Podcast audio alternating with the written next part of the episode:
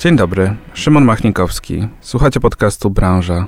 W tym programie spotykam się z liderkami i liderami w swoich dziedzinach.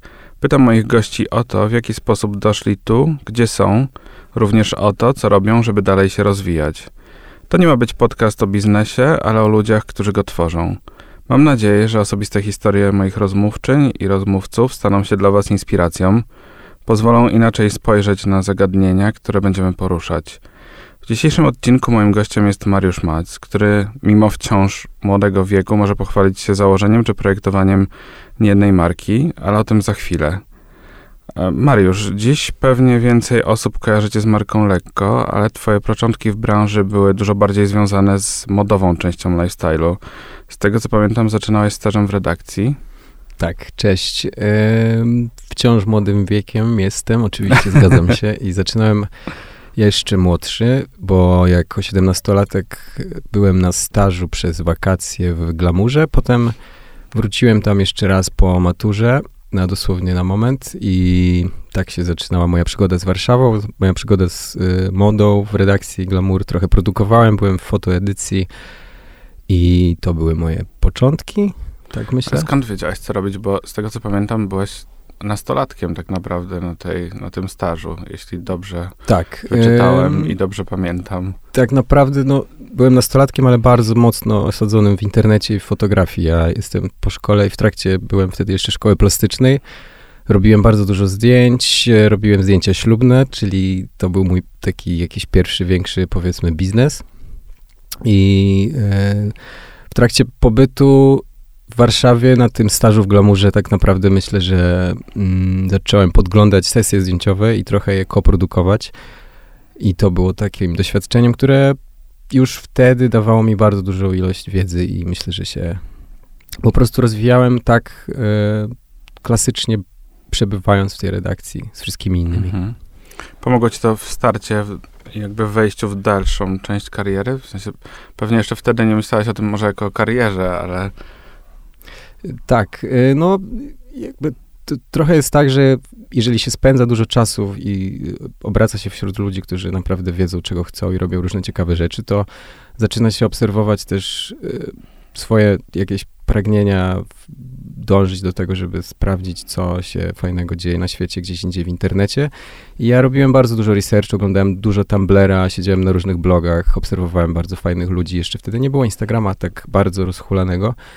Mm, I wpadałem na różne ciekawe pomysły. Myślałem o tym, żeby zrobić ciuchy w jakimś ciekawym stylu na jakąś niewielką skalę. Mój profil na Facebooku wtedy dosyć dobrze działał fotograficzny, bo robiłem jakieś zdjęcia, nie wiem, na przykład modelce, która była w top model i to przynosiło bardzo mhm. duże zasięgi. To, nie wiem, jakaś jedna sesja trafiła. organicznego zasięgu jeszcze. Tak, dokładnie. I to, to, to się stawało jakimś takim wiralem. Wpadało to na pudelka i przynosiło mi strasznie dużo lajków. W związku z czym mój fanpage służył trochę do taki, jako taki katalizator, w sensie taki starter do tego, żeby wypuścić może coś nowego. I tak było właśnie z ciuchami. Na jej początku kupowałem bardzo dużo różnych ciuchów w lumpeksach i je przerabiałem z mamą wtedy na jakieś takie nowe odsłony tych ubrań, często takie właśnie jeansy, jeansowe, jeansowe ubrania, stare lewisy, które ucinaliśmy i robiliśmy tie-dye i tak dalej, ale bardzo dużo, bardzo mocno zapadała mi w głowie ta myśl, żeby zrobić printowane bluzy, które obserwowałem jeszcze gdzieś tam w otchłaniach Tumblera i tak, tak naprawdę sam wrzucałem tam różne projekty, które nigdy nie istniały fizycznie, tylko były po prostu samym mock-upem. Mhm. No i tak po kłębce zacząłem myśleć o tym, żeby zacząć to jakoś realizować. W sensie pomyślałem o tym, żeby wejść w produkcję ubrań na jakąś mikroskalę, zadrukować bawełnę i jakoś spróbować do tego podejść. I kiedy narodziła się marka? Marka narodziła się tak naprawdę w 2012 roku chyba. To było już ponad 10 lat temu. Mhm. Pomysł e, był dokładnie taki, żeby stworzyć printowane bluzy z galakcji, printowane bluzy z obrazami e, malarzy, których, którymi się jarałem. To był Rafael Santi czy Hieronim Bosch. I ten nazwa marki powstała naprawdę bardzo jakoś tak randomowo, w sensie wymyśliłem ją z kilkoma innymi osobami na jakiejś takiej mikrogrupie, gdzieś tam wymienialiśmy się różnymi pomysłami Mhm. na różne nazwy. Tam były, padały rzeczy takie jak Dear, e, Dear coś tam, Aloha coś tam, połączyliśmy to wszystko w jedną kupę i tak powstała Aloha from Dear. I mm, te projekty powstały, fanpage powstał, on był już popularny bardzo na, na Facebooku, ale te ciuchy w ogóle nie istniały, w sensie jeszcze nie zdążyłem Mhm. ich nawet uszyć ani zadrukować, w ogóle nie wiedziałem, czy to się uda, a ludzie już czekali jakby w kolejce na to, żeby je kupić. A ile miałeś wtedy lat? Wtedy miałem chyba 19 lat albo 18. 18, 19? 19. Mm, Niezły wynik. Super w sumie e, wytworzony popyt już na markę, ale pewnie też musiałeś się po kolei nauczyć, jak w ogóle poza samą marką jeszcze się to wszystko buduje, tworzy, szyje, drukuje i tak dalej. Jak to wyglądało w twoim Tak. przypadku? No więc y, moja mama była szwaczką kiedyś, więc takie podstawowe funkcje y, spinania jakichś materiałów do kupy i tworzenia z tego bluzy to było dla mnie dosyć jasne. Najtrudniejszym problemem technologicznym było zadrukowanie materiału, który będzie na maksa przypominał bardzo miło w dotyku dresówkę, czyli taką bluzę dresową, którą wszyscy Mhm. lubią, jakąś taką miękką, w miarę od zewnątrz trochę szorstką, niepoliestrową w samym takim feelingu.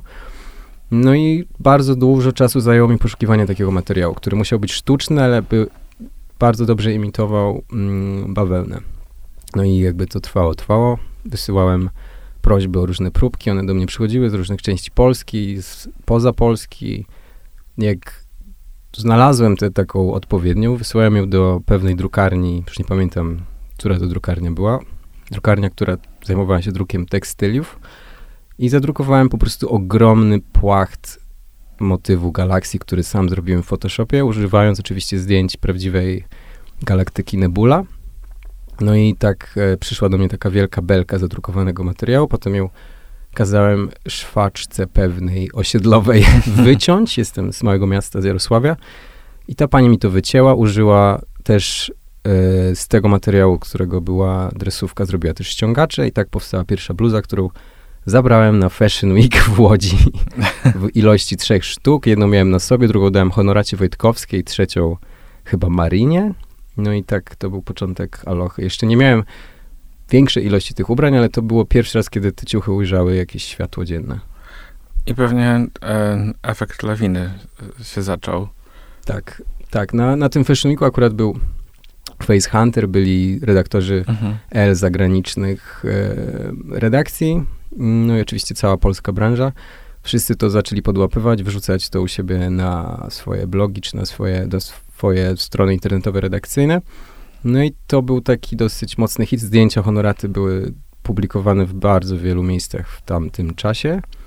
Mm, I pamiętam, że ja uruchomiłem sprzedaż blues, wiedząc, że jestem w stanie wyprodukować tak 50 sztuk w ciągu miesiąca, to stwierdziłem, że zrobię tę sprzedaż nawet nie w formie preorderu takiego mocnego, ale napiszę, że po prostu one zostaną wysłane wtedy, kiedy będą wyprodukowane, czyli jeszcze nie teraz, ale za jakiś czas. I one się Mhm. sprzedały chyba w ciągu dwóch minut. Y, cały stok, który tam przeznaczyłem, czyli właśnie 50 sztuk. Jak napisałem na Facebooku, że już są, wrzuciłem link, to to bardzo szybko zniknęło. Okej.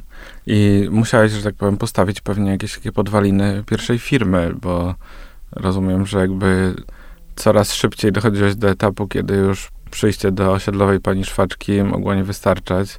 Tak. Pewnie też trzeba było ogarnąć jakieś zamówienia, logistykę i tak dalej. Uczyłeś się tego chyba wszystkiego na, na żywym organizmie. Tak, ja w ogóle zapomniałem o tym, że o działalności gospodarczej w, ta, w tamtym czasie. Ja musiałem szybko założyć jakąś działalność chyba na moją mamę, yy, z tego co pamiętam. Nie, nie, nie przypominam sobie do końca, ale to było tak, że przez jakiś czas w ogóle tej działalności nie było, więc to trochę było tak jakby na czarno. Ym, oczywiście trwało to kilka dni, potem szybko, jak się zorientowałem, zacząłem działać i, i rejestrować tą działalność, żeby po prostu podpiąć pod ten sklep, regulamin i tak dalej. Mm, No i to były pierwsze początki. Potem miałem jakiś problem z zarejestrowaniem się jako płatnik VAT, bo od razu trzeba było wskoczyć Mhm. na płatnika VAT-owskiego, dlatego że ta sprzedaż naprawdę bardzo szybko się rozwijała. Więc jak udało mi się ogarnąć jakiś taki proces produkcyjny w miarę sprawnie, to, to myślę, że e, no, trochę przytłoczyło mnie ta ilość zapotrzebowania na te ciuchy i musiałem cały czas szukać kolejnych rozwiązań, nowej szwalni, jeszcze nowej szwalni. Te szwalnie zmieniałem na początku chyba z sześć razy, żeby po prostu mhm. zwiększyć wolumen, usprawnić jakieś procesy, zoptymalizować tę produkcję, ulepszyć ją, w ogóle zamienić ściągacz na prawdziwy ściągacz, bo ten ściągacz był po prostu dresówką, no i tak dalej. Więc e, ten początek był taki bardzo chaotyczny, na maksa dużo błędów różnych, jak to bywa w biznesie, ale myślę, że po prostu kiedykolwiek jakikolwiek błąd się pojawiał, to mm, od razu się uczyłem, jak powinien on być naprawiony, no i potem go już nie popełniałem raczej. A po jakim czasie poczułeś, że Aloha from Deer jest już taką odrobinę ustabilizowaną marką, w sensie, że już nie musisz na każdym froncie, wiesz, szukać szybko rozwiązań, tylko że zaczyna to funkcjonować tak e, trochę bardziej automatycznie? Myślę, że w momencie, kiedy mój brat trochę wkroczył do akcji, poprosiłem go o pomoc na początku taką jednorazową. Mój brat jest ekonomistą i logistykiem, czyli dosyć ścisłym umysłem e, i wszedł do jakby do pomocy mi z różnymi takimi logistyczno-papierowymi rzeczami. No i myślę, że wtedy to się zaczęło jakoś stabilizować, a tak naprawdę na, grubsz, na dłuższą metę ta stabilizacja dała się odczuć, jak e, przeprowadziłem się do Warszawy i poznałem Michała Reja na przykład. To wtedy zaczęliśmy pracować razem i ta współpraca zaczęła się bardzo układać na różnych płaszczyznach. Mm, e, więc to myślę, że po, po dwóch, po półtora roku mniej więcej. To już, to już był ten moment, kiedy Aloha odkryły też międzynarodowe gwiazdy, czy to dopiero było przed tobą? To się zaczynało chyba dziać właśnie tak mniej więcej po półtora roku. Na początku to były polskie gwiazdy, mhm. Mm, z tego co pamiętam.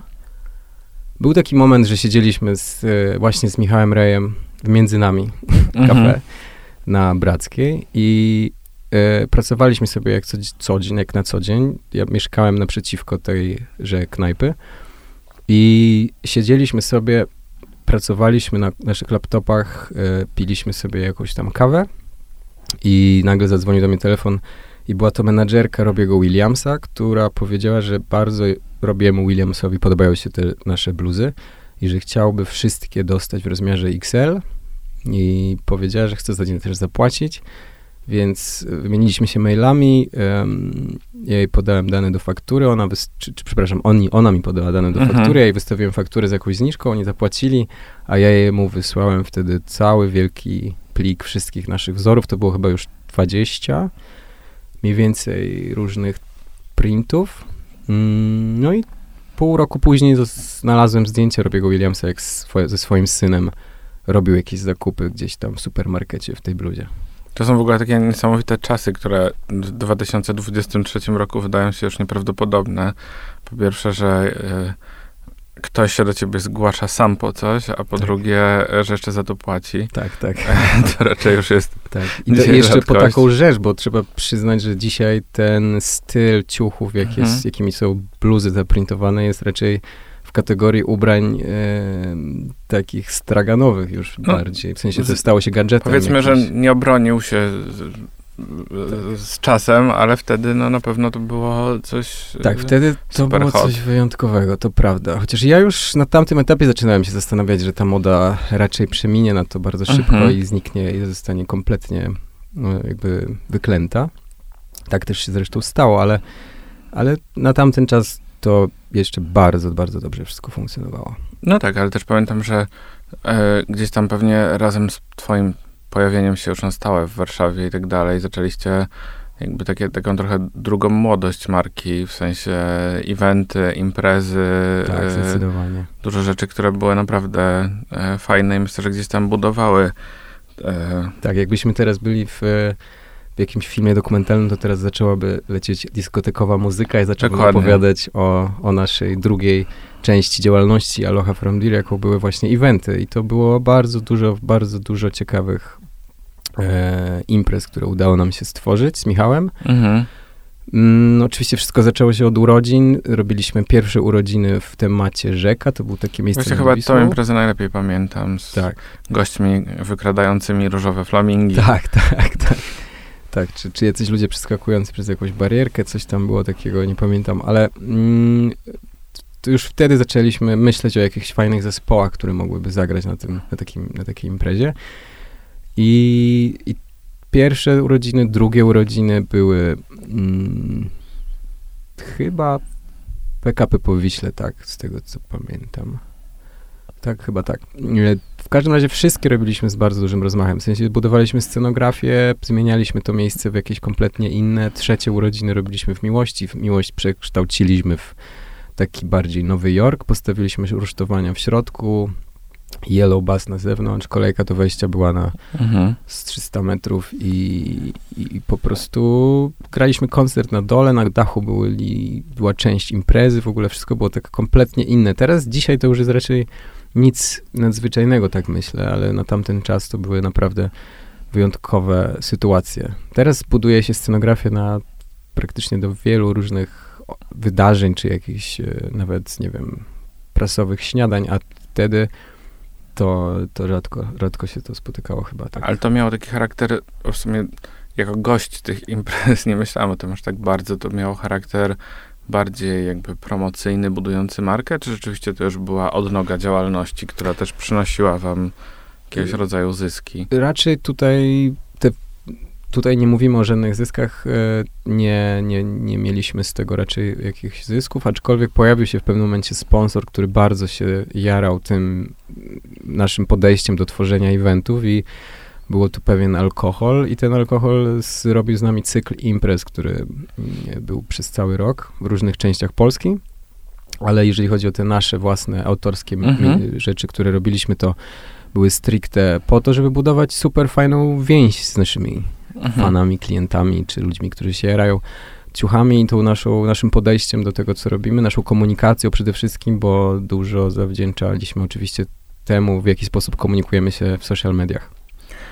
Ale mimo tych wszystkich licznych sukcesów, czytałem, że w pewnym momencie poczułeś, że a twoja obecność w marce jakby jest już w pewnym rodzaju, nie wiem, nieefektywna, że nie coś w tym wypaliłeś. Kiedy przyszedł taki moment dla ciebie? Tak. Um, nastał taki moment, myślę, że to było e, po czterech, pięciu latach, mniej więcej, po czterech latach chyba istnienia marki.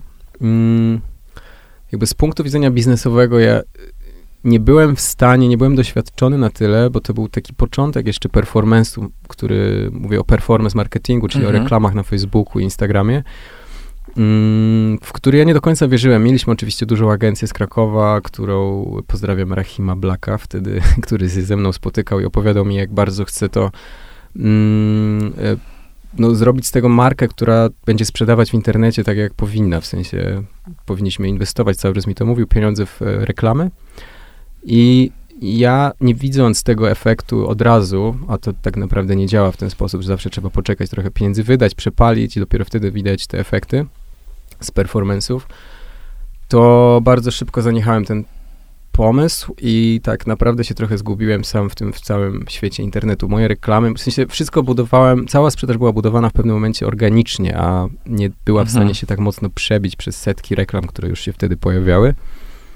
No i myślę, że to trochę z jednej strony mnie frustrowało, a z drugiej strony mm, no, czułem taką niemoc po prostu. Nie wiedziałem, jak mam zrobić krok dalej i myślę, że to był ten czas wypalenia.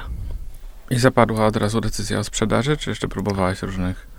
E, ta decyzja już była rok wcześniej, taka mhm. próba oczywiście, no bo to, że chcemy coś sprzedać, to jest dopiero początek, e, zwłaszcza jeżeli chodzi o markę odzieżową. W Polsce to jest bardzo trudny proces, mhm. to jest, są stoki, to jest bardzo trudny rynek. Inwestorzy czy kupcy raczej rzadko zdarza się do jakichś takich, y, rzadko zauważyć jakieś propozycje. Takie, tak, jakieś takie przejęcia. No tak, chociaż patrząc na cały rynek, bo umówmy się też, że gdzieś mam wrażenie, twoja marka też była częścią takiej trochę fali całej, nie mówię, że mhm. celowo, ale tak rzeczywiście był taki moment, że trochę na bazie internetu udało się stworzyć w Polsce kilka marek, część z nich właśnie przetrwało do tej pory. Mhm. Część dzięki inwestorom, nowym nabywcom, część gdzieś tam odpadło po drodze, bo jak sami rozmawialiśmy, te wszystkie prawne zawirowania, zbudowanie całej produkcji, to też nie jest łatwa sprawa, więc jednak z drugiej strony jako marka już udowodniłeś, e, że masz potencjał, że, Tak. że firma jest stabilna. Tak, zdecydowanie. I to prawda, przypomniałeś mi o tym, że to były takie czasy właśnie, że te marki, które powstawały w tamtym okresie, czy te, które już istniały, to zaczęły dopiero wchodzić w internet albo wierzyć w jego Mhm. potęgę i w jego moc. Więc ja faktycznie otworzyłem oczy wielu osobom, pokazując, jak Facebook jest w stanie zarabiać, e, czy jak że nie zasięgi mieć sklepu stacjonarnego de facto. Dokładnie, dokładnie tak. Byliśmy chyba jednym z najbardziej popularnych fanpage'ów modowych marek w Polsce. W sensie w Mhm. pewnym momencie na pewno na pierwszym miejscu. I wszystko budowaliśmy raczej organicznie. Wydawałem pieniądze na jakieś takie reklamy budujące tylko zasięg tego fanpage'a. Bardzo freestyle'owo, na własnym Mhm. jakby intuicji. I to było, mm, no to naprawdę był spory, spory fanbase. Mm, ale zatrzymałem się w którymś momencie jakiegoś kolejnego kroku, w sensie już inne osoby przeanalizowały tę sytuację bardzo dogłębnie i mnie wyprzedziły, bo do całej akcji, która dzieje się sprzedażowej w internecie, potrzeba naprawdę mocnej analityki, bardzo dobrego mózgu, jeżeli chodzi o reklamotwórstwo, w sensie performance marketing to jest trudny kawałek. Mhm. Zgadzam się. No więc, więc ja, ja myślałem, że to jest takie, że sobie poustawiam reklamy, albo ktoś mi je ustawi i to that's it. A to jest jednak, no przecież złożona machina ogromna, która, którą trzeba trochę rozumieć, cały czas się zmienia i no, nie ma tutaj jednej odpowiedzi na to, jak to Mhm. zrobić dobrze. Wracając do samej sprzedaży, mówię, że nie do końca łatwo było znaleźć nabywcę, ale jak w końcu znalazłeś, czy, czy tobie łatwo było rozstać się z marką? Na początku Czy bar- w ogóle się od razu z nią rozstałeś, czy No jednak miałeś jakiś okres przejściowy? ten okres sprzedaży trwał długo, bo my mieliśmy wiele spotkań, między innymi z dużymi polskimi markami, które już istniały, takimi oldschoolowymi, Mhm. typu Bytom na przykład. Mhm. E, I wszyscy byli poniekąd w jakimś stopniu zainteresowani przynajmniej, żeby zobaczyć o co nam chodzi, co my chcemy pokazać, zobaczyć nasze wyniki. E, no ale dla wszystkich to był trochę trudny temat, żeby przejąć markę tak freestyle'ową, trochę osadzoną w internecie, a te wszystkie brandy raczej e, żyły jeszcze w offline. No i te spotkania trwały, między, w międzyczasie nasza sprzedaż trochę spadała. Mm, I pojawił się na horyzoncie mój konkurent, który tworzył podobną markę ubrań w Polsce i zaproponował, że przejmie to ode mnie, jeżeli chce nadal ją sprzedać. Mm, No i tak zaczęliśmy jakiś proces due diligence, który on e, sprawdzał sobie nasze wyniki, zobaczył jak to wszystko wygląda od środka, zaproponował nam kwotę, my się zgodziliśmy i doszło do transakcji. Na tamtym etapie ja już chciałem ruszyć dalej, zacząć robić coś nowego. Ja generalnie Mhm. jestem osobą, która kocha tworzyć koncepty i stawiać je na nogi, czyli jakby wymyślać, launchować i dać temu, dawać temu życie. I to jest chyba najbardziej taki e, Sam etap, wspomniałeś tworzyć. tak, ten, ten etap, Mhm. którym ja się najbardziej jaram, a jeśli chodzi o później jakby przekładanie tego i, i komercjalizację tych projektów, to nadal jestem, coraz bardziej się tego uczę, ale wolę ten pierwszy etap. Mhm.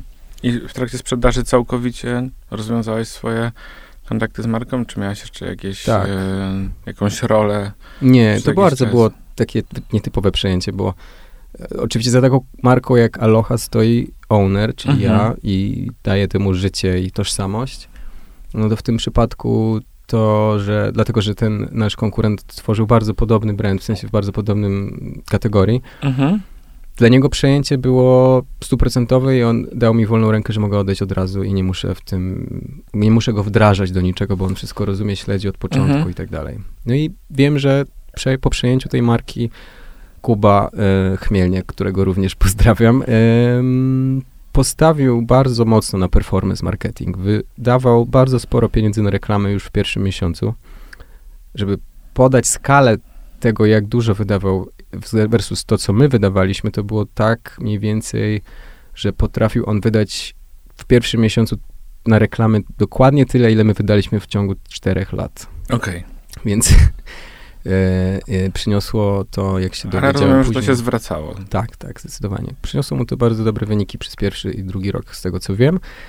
No i, no i super, jakby to on zrobił dokładnie to, czego ja nie potrafiłem i trochę się bałem, trochę, trochę się wstrzymywałem przed takim rozrzuceniem pieniędzy, przepaleniem pieniędzy po to, żeby to Mhm. zaczęło w którymś momencie faktycznie na siebie zarabiać mocno. Czytałem e, też jedną z twoich wypowiedzi. Myślę, że nie do końca byłeś łaskawy dla siebie, mówiąc to, że, że zrozumiałeś po czasie, że, że tak naprawdę drugi raz tej marki byś nie sprzedał, bo że, że czułeś, co jeszcze mógłbyś z niej biznesowo wycisnąć, chociaż ja tak naprawdę myślę, że tak patrząc na to z dystansu, pewnie też jest tak, że ta marka była twoją pasją, więc myślę, że samo to takie performance'owe narzędzie do wyciskania zysków może jednak nadal jest szansa, że nie dawałoby aż takiej Mm, To satysfakcji. prawda, to prawda. No, to z czystego punktu widzenia takiego, że miałem żal Mhm. do tego, że nie, nie zrobiłem tych ruchów, które mogłem, bo zwyczajnie nie miałem doświadczenia i gdybym je miał dokładnie takie, które udało mi się zdobyć w momencie, kiedy mówiłem te słowa, to, to zdecydowanie pewnie dużo więcej wyciągnąłbym jeszcze z tego mojego dziecka na tamten czas. Ale i tak chyba wyciągnąłeś całkiem dużo doświadczeń, e, bo e, poszedłeś dalej i mm, tutaj, że tak powiem, przeglądając twoje CV twórcy, czy osoby, czy menadżera, czy osoby od komunikacji, bo to w zależności od przedsięwzięcia, pomogłeś e, Jessice Kirchner e, postawić jej tak naprawdę pierwszą markę, jej sklep. e, e, Tak. Z, mm, w sumie tutaj nigdy nie wiem, czy to Mojes. się Tak, moje. Dokładnie. E, tak, dokładnie było. Zaczęliśmy pracę nad jej brandem strojów kąpielowych. em, w którymś momencie po prostu zaczęliśmy razem pracować, mm, stawiać wszystko na nogi, jeździć do szwalni, która zajmuje się robieniem tych jakże trudnych konstrukcji, no bo to stroje nie są tak prostym tematem. Mm, I, no i tak przez parę miesięcy tworzyliśmy cały koncept, wszystkie próby nowych ciuchów, nowych kolekcji, nowych stylów, e, strojów kąpielowych. Powstało w pewnym momencie, powstała pomiędzy, w pewnym momencie też nazwa, Mhm. no i postawiliśmy sklep na nogi. Jessica poleciała na stworzenie kampanii z Sandrą Kupicką na Meksyku. I no i tak powstało Mojes, jak e, tylko zaczęła się sprzedaż, ja mniej więcej wtedy też e, zostawiłem im ten biznes, w sensie dla mnie to Jako- było dokładnie... Jako hit sprzedaży, umówmy się, bo z tego co pamiętam, te pierwsze kolekcje znikały chyba szybciej niż się pojawiły. Tak, zdecydowanie. No, ja też miałem taki cel, żeby po prostu to postawić na nogi i ruszyć dalej. W międzyczasie też zaczęliśmy tworzyć już Weklema. E, Mhm. Też pomagałem Jessice w tym. Mm, tak, jakby przygotowaliśmy, przygotowywaliśmy różne ciuchy. Nazwa już chyba też e, była w głowie Jessiki, ona już chyba została stworzona. Mm, No i tutaj, tutaj Jessica zlaunchowała ten, ten brand trochę później, e, ale też brałem udział dosyć mocno przy tych pierwszych e, konstrukcjach.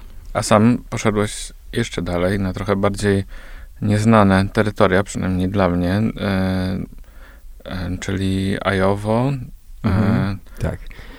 też bardzo taka innowatorska platforma. Wiem, że w pewnym momencie projekt się zakończył, natomiast rozumiem, że to było też coś bardzo, co wyciągnąłeś z, z takiej współpracy. Tak. Możesz w ogóle coś o tym więcej opowiedzieć? Tak, więc to był projekt kryp- kryptowalutowy, który mm, nigdy tak naprawdę się nie zakończył, w sensie nie, nie Mhm. dokończyliśmy tego projektu nigdy.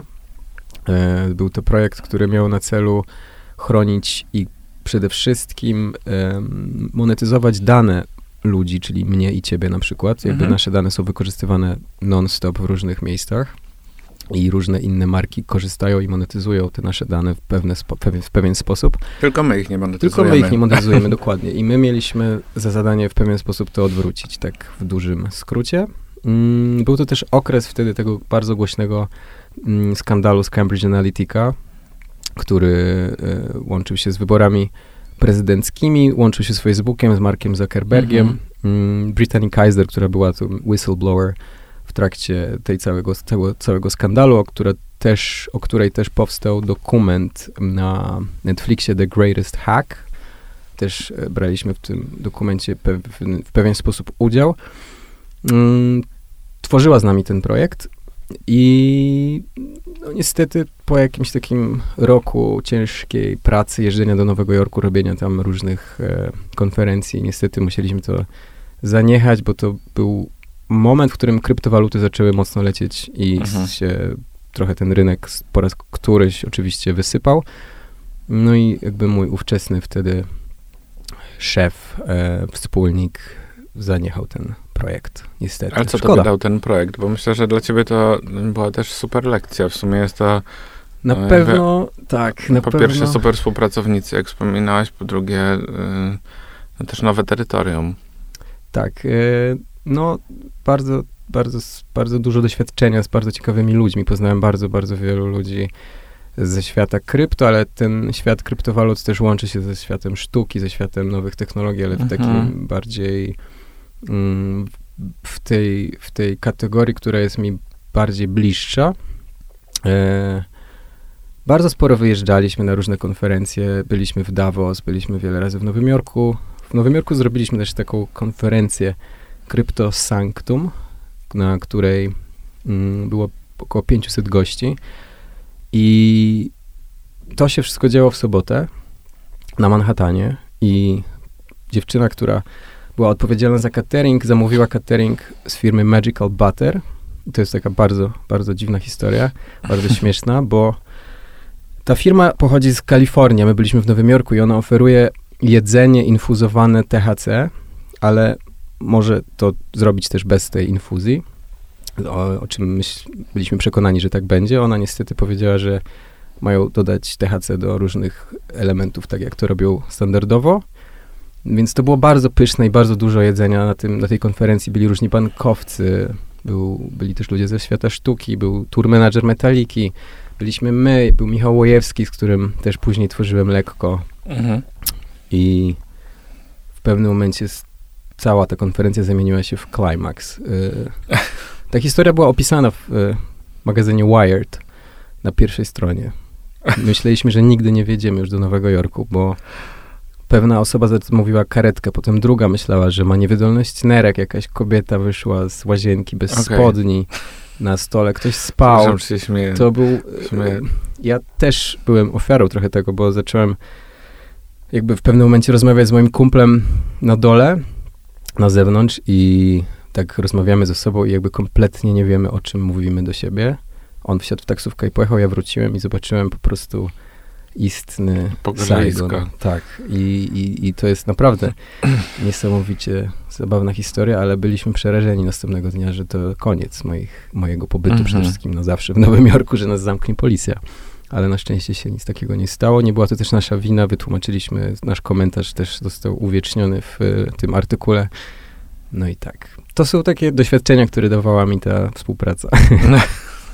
To są też dosyć niepowtarzalne doświadczenia, ale e, w sumie można powiedzieć, że, że tak, no, z drugiej strony też te trendy, które właśnie w cateringach, w tych wszystkich rzeczach, to też jest dosyć niesamowite i na pewno samo przebywanie tam mogło być dosyć inspirujące. Zresztą, umówmy się, ale scena foodowo, foodisowa nie jest ci obca. Wiem, Tak, że tak. jakby poza działalnością biznesową też e, jakby można powiedzieć, że jedzenie zarówno jako obiekt, jak i jako czynność czy gotowanie jest ci bardzo bliskie. Tak, zdecydowanie. No, od samego początku mojego istnienia na Instagramie, a jeszcze dużo, dużo wcześniej tak naprawdę oglądam od dziecka i czytam o jedzeniu. Byłem fanem Antonego Bourdaina jeszcze jako taki, nie wiem, dwunastolatek. No i bardzo dużo gotuję. Moja mama dużo gotowała, moja babcia była kucharką, e, mój ojciec dużo gotuje. Myślę, że wszyscy mamy to w rodzinie we krwi i myślę, że też wiąże z tym jakąś swoją przyszłość. Myślę, Mhm. Zawsze myślałem o tworzeniu e, jakiejś knajpy, tak jak zresztą wszyscy, którzy się jarają gotowaniem, ale ja do tego podchodzę tak, tak trochę na serio. Myślę, że kiedyś to się wydarzy. Zresztą nawet ostatnio byłem dosyć bliski wynajęcia lokalu i postawienia jakiegoś takiego konceptu ciekawego, który mam w głowie. No ale tak jakby kocham wszystko, co związane z jedzeniem i gotowaniem, lepieniem makaronu. Tak, przez moment widziałem też, że zresztą zaangażowałaś się w jedną z platform e, taką B2B restauracyjną też, czyli e, O której platformie mówisz? czy to nie był o tej tworzonej przez Norberta. Tak, e, dokładnie. To też był projekt kryptowalutowy. No właśnie, bo to był blockchainowy taki, taki projekt. blockchainowy projekt restauracyjny e, stworzony przez Grupę Warszawa, który miał e, też stworzyć taki jakby bardzo globalny Wiesz, Wnikliwie przestudiowałem twoje. CV. Tak, więc miał on łączyć, e, być takim, taką alternatywą, która mm, w bardzo transparentny sposób łączy dostawców oraz restauratorów tworzy taki wielki konglomerat POS, który po prostu byłby wyjątkowo optymalny i transparentny, tańszy i o wiele bardziej korzystny dla wszystkich. No ale to też oczywiście, oczywiście, w sensie to też się nie udało, bo to są dosyć mocno futurystyczne projekty i pomysły, oparte też na mocno futurystycznym temacie, jakim są kryptowaluty i ciężko Na co to... też nie zawsze nasza dosyć nadal offline'owa gastronomia też, wydaje mi się, może być gotowa. No, ale, dokładnie. To, to, to, to dokładnie tak było, w sensie to jest... To są nawet projekty- sama idea tego jest, brzmi też fascynująco. Mhm. Tak. No tak, ale tymi projektami wróciłeś w jakimś czasie, że tak powiem, znowu do lifestyle'u, trochę od innej strony, takiej bardziej well-beingowej i w 2020 roku założyłeś lekko. Skąd się wzięło lekko? Tak. E, no więc lekko to z założenia były olejki CBD, które, mm, które bardzo polubiłem i zaznajomiłem się z nimi jeszcze dużo, dużo wcześniej. Dlatego, że moja siostra zachorowała na dosyć śmiertelną chorobę, taką bardzo, bardzo poważną, e, która wymagała leczenia radioterapią i chemioterapią, ale w bardzo dużym stopniu też łączenia tego z e, podawaniem wysokich dawek THC i CBD. Dlatego bardzo dużo zacząłem się interesować i szukać źródła, z którego mógłbym pozyskać Mhm. CBD i THC w takiej czystej formie. I, no i trafiłem wtedy na Andrzeja Dołeckiego, czyli mm, prezesa Wolnych Konopi, który mi pomógł w tym całym procesie. E, no i podawaliśmy te, te rzeczy wszystkie razem mojej siostrze, która miała bardzo cienkie rokowania w tamtym momencie, bo to było tak naprawdę dawali lekarze jej trzy miesiące życia, ona ostatecznie przeżyła pięć prawie lat. No ale tak naprawdę to był moment, w którym ja poznałem bardzo dobrze wszystkie wyroby związane z konopiami. Poznałem lekarzy, którzy się tym zajmują, poznałem profesora Hellera, który jest Szwajcarem, który tworzy najnowsze wersje T-modalu, czyli chemioterapii do, do tego typu nowotworów i jest takim bardzo mocnym mm, jakby człowiekiem, który bardzo konkretnie jest osadzony w terapii łączonej, czyli wprowadza do leczenia chemioterapią i radioterapią właśnie olejki CBD i THC. W sensie nie olejki, bo to są takie bardzo Mhm. mocne pasty, które się Mhm. daje w formie czopków, bo to są ogromne stężenia. Ale wyniki są dosyć interesujące. Oczywiście to jest wszystko na, na takiej fazie jeszcze przedklinicznej, w sensie to wszystkie badania trwają i pewnie to jeszcze potrwa wiele lat, zanim cokolwiek będziemy w stanie powiedzieć, ale no te na mniejszą skalę pokazują, że te wyniki przy konkretnych typach nowotworów faktycznie są Mhm. dużo lepsze. Natomiast powiedzmy, że lekko nie powstało stricte jako marka taka medyczna, czy Tak. jakby na rozwiązanie już tych takich Bardzo najbardziej absurdnych problemów, tylko marka lifestyle'owa, której gdzieś tam przyświeca idea trochę takiego bardziej zrównoważonego, pozytywnego życia. Tak, to prawda. Ja byłem akurat w podróży w Stanach i e, robiłem tam też produkcję e, zdjęciową i bardzo mocno zainteresowałem się, czy już dawno się interesowałem wszys- wszechobecnym designem marek, które pojawiają się na rynku amerykańskim, tych fajnych, nowych, młodych marek, zwłaszcza z kategorii konopnej, bo w Los Angeles konopie zostały, w sensie zwłaszcza THC zostało rekreacyjnie zalegalizowane już Mhm. wtedy, kiedy tam byłem. W 2020 roku można było kupić zioło, jointy, czy właśnie peny, olejki z THC bez żadnej recepty, tylko za okazaniem dowodu. Ale ten rynek tam się kompletnie zmienił. On zawsze mi się kojarzył, ja, ja nigdy nie paliłem zioła tak naprawdę za dużo, w sensie bardzo rzadko. I ten rynek w Stanach też mi się kojarzył z takim Venice Beach, gdzie stoi lekarz w fartuchu i Mhm. wypisuje ci receptę i tam śmierdzi, w sensie pachnie wszędzie, wszędzie ziołem. To te miejsca zamieniły się w takie Apple Stores, w sensie takie naprawdę piękne salony, w których są tablety, pachnie świeżym powietrzem. Jest bardzo dużo ludzi z obsługi, bardzo, bardzo doświadczonej merytorycznie, która opowiada ci wszystko na temat tego, co możesz kupić i dostać. Wybierasz sobie suwakami stężenie swojego olejku czy swojego vape'a. Mm. No i tak, i bardzo się zainteresowałem tym, jak kompletnie odmienił się ten styl tego rynku z takiego właśnie zjaranego mm, e, jakiegoś narkotykowego klimatu do takiego bardzo prozdrowotnego i takiego pro-lifestyle'owego, well-beingowego, takiego, który chce przywracać raczej mm, balans w życiu ludzi, niż wprowadzać jakąś taką ciężką rekreację. No tak, a jeszcze chyba dodatkowo można powiedzieć, że pojawił się ten moment pandemii, który jeszcze bardziej sprawił, że wszystkim potrzeba było chillu. Chillu. tak, czy snu dobrego. z zasypianiem. Mm, dokładnie. To tak było, że jak launchowaliśmy lekko, to robiliśmy taką jakby mały evencik, można powiedzieć, w Reginie w Warszawie. To był moment, w którym wszyscy jeszcze musieli nosić maseczki, czy był zakaz w ogóle jakichś takich grubszych, e, większych skupisk ludzi. Mm, I, faktycznie potem wybuchła ta druga fala, chyba to była pandemii, która nas wszystkich pozamykała w domach i no i ewidentnie powstawał jakiś taki odśrodkowy lęk społeczny, który zbliżał ludzi do tego, żeby szukać rozwiązań gdzieś indziej, a CBD trochę takie jest, że wzbudza i aktywuje od środka to, co już w nas jest, ale jakby stymuluje nasz układ endokanabinoidowy po to, żebyśmy czuli się lepiej, przywracali swoją homeostazę na sam koniec, czyli ten balans, którego często wypadamy. Czyli tak naprawdę nie wnosi za wiele nowego, a raczej dobywa to, co już jest w nas. A jak zmieniło się twoje podejście do budowania tej marki, e, biorąc pod uwagę wszystkie twoje poprzednie doświadczenia? No, totalnie. Jakby budując tę markę ze swoim wspólnikiem, podeszliśmy do tego tak, że chcieliśmy stworzyć przede wszystkim strategię. Tak e, jak do tej pory w życiu bym o tym nie myślał, robiąc Alohe czy jakąś, jakiś poprzedni brand, to tutaj podeszliśmy do tego książkowo, y, wzięliśmy do tej całej układanki stratega, najpierw jednego, potem drugiego, z którym tak naprawdę staraliśmy sobie odpowiedzieć na pewne pytania i znaleźć grupę docelową. tak naprawdę wyniki tej całej pracy okazały się, że są dokładnie tym, co już wiemy, co wiedzieliśmy na początku. Mhm. Byliśmy tak naprawdę no, świadomi tego, czym to jest, ale chcieliśmy sobie to potwierdzić. Myśleliśmy, że może to jakoś się zmieni, ale okazało się, że dokładnie jest takie, jak myśleliśmy.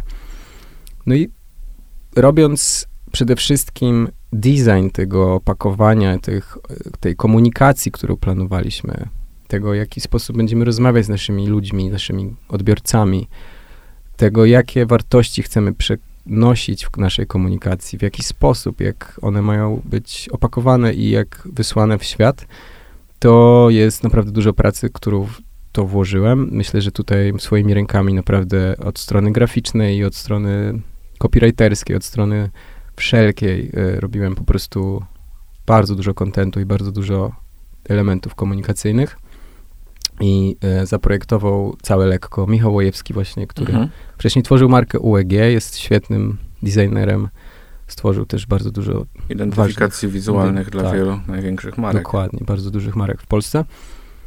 I na początku on to pokazał, było to bardzo proste, bo to jest jedna czcionka i różni się tylko wielkościami e, kilka elementów. Ja myślałem, że to jest trochę za proste, że to jest takie że brakuje mi tutaj jakiegoś takiego, nie wiem, dodatku, udźwiększenia, jakiegoś rysunku. Ale zdecydowanie Michał miał rację, że to, co on stworzył, jest tak kompletnie ponadczasowe i za kilka lat się nadal będzie bronić ten design i będzie... Tak, jego też potencjalny odbiorca może powiedzieć, że jest to bardzo czytelna komunikacja, także tak. rzeczywiście się broni. Oczywiście ta nasza komunikacja i to podejście do robienia tego brandu się trochę zmieniało, w sensie ja wprowadzałem w to bardzo dużo lifestyle'u, cały czas pokazywałem ludziom różne rzeczy, nie tylko związane z produktem. Nie, mhm. nie sprzedawałem przede wszystkim cały czas rzeczy na Instagramie, tylko starałem się pokazać styl życia, styl zdrowia, mm, ale też podróże w pewien sposób wplatałem w tę całą komunikację. Ludzie się coraz bardziej utożsamiali. My byliśmy traktowani trochę jako benchmark na wielu różnych mm, spotkaniach, czy wśród różnych agencji, które pokazywały, jak należy prowadzić y, komunikację marki. I no, tak naprawdę robiłem to sam przez pierwszy rok i ten taki pik urósł, y, ten cały hype, który się wytworzył, właśnie wychodził spod mojej ręki tak naprawdę. Mm, bardzo mocno byłem w tym wszystkim osadzony przez cały czas. Teraz jestem nadal, trochę mniej jakby, trochę bardziej to rozbijam na różne inne osoby, ale, ale myślę, że przez pierwsze półtora roku naprawdę siedziałem codziennie. Mieszkałem akurat wtedy na Bali przez ten pik sprzedażowy mhm. i z tego Bali nadzorowałem całość, co się okazało jak najbardziej skuteczne. To była wtedy pandemia, więc w Polsce tak czy siak wszystko było pozamykane. No i tak tworzyłem lekko. Ale mówisz o projektowaniu brandu, a czy mieliście też strategię produktową, od razu taką poszerzoną? Mm, no właśnie, akurat jeżeli chodzi o strategię produktową, to raczej wyszliśmy tylko z takiego podstawowego, z podstawowego założenia e, różnych stężeń olejków CBD, a potem ja, będąc na tym Bali, zacząłem wymyślać nowe produkty bez takiego podejścia strategicznego, trochę na większym freestylu, bo na przykład na Bali znalazłem świetne kadzidła mhm. robione ręcznie z papieru ananasowego, z którym można zjeść w ogóle. Bardzo charakterystyczne i bardzo, bardzo długo się je wytwarza, w sensie nie są tanie i nie ma ich też dużo w opakowaniu. I, no i stwierdziłem, że chciałbym takie same zrobić pod brandem lekko i zrobiłem. Wprowadziliśmy je do, do sprzedaży w maju 2021. E, zrobiliśmy kule do kąpieli z CBD, które są też wyjątkowym produktem, bardzo mocno mhm. e, odstającym od tych na rynku dostępnych. No i tak naprawdę teraz dopiero zatrzymaliśmy się w tym momencie, gdzie budujemy bardzo, bardzo szeroką i ogromną strategię nowych e, NPD-sów, czyli nowych produktów. Mamy ich zaplanowanych aż 60 na najbliższe 3 lata i myślę, że zaczniemy to wszystko wdrażać za jakieś pół roku. Ale patrząc na to yy, i na rzeczy, których jeszcze nie powiedziałeś, ale wiem, że one się dzieją, to też sporo w tej komunikacji, budowaniu tego brandu wytwarzasz, wykorzystujesz tego, w czym, w czym już do tej pory byłeś dobry, czyli chociażby festiwale, yy, czy jakieś wydarzenia takie imprezowo-muzyczne, ale pasujące tym razem do brandu lekko. Tak. E, nawet chyba teraz macie coś w planach. Tak, 15 e, lipca e, odbywa się festiwal Lekko, mm, trzecia edycja. Tym razem będzie to festiwal e, mniej muzyczny, a trochę bardziej warsztatowy. Będzie tam sporo różnych paneli dyskusyjnych, na przykład z Asią Podgórską, z Leną Urbańską, z Kleo Ćwiek, z Anią Cyklińską i tak dalej, i tak dalej. Na bardzo przeróżne, ciekawe tematy. Oczywiście muzyka będzie też nieodłącznym elementem. Zdradzę, że będzie Natalia Przybysz, Koteluk, Maciek Musiałowski, Kuba Karaś, Ofelia. Wszystko to dziać będzie się 15 lipca mm, pod Warszawą. No więc y, tego typu eventy, czy na przykład dwa lata temu zrobiliśmy też lekko experience, taki wyjazd do lasu, gdzie zabraliśmy naszych ambasadorów, około 30 osób, na 4 dni.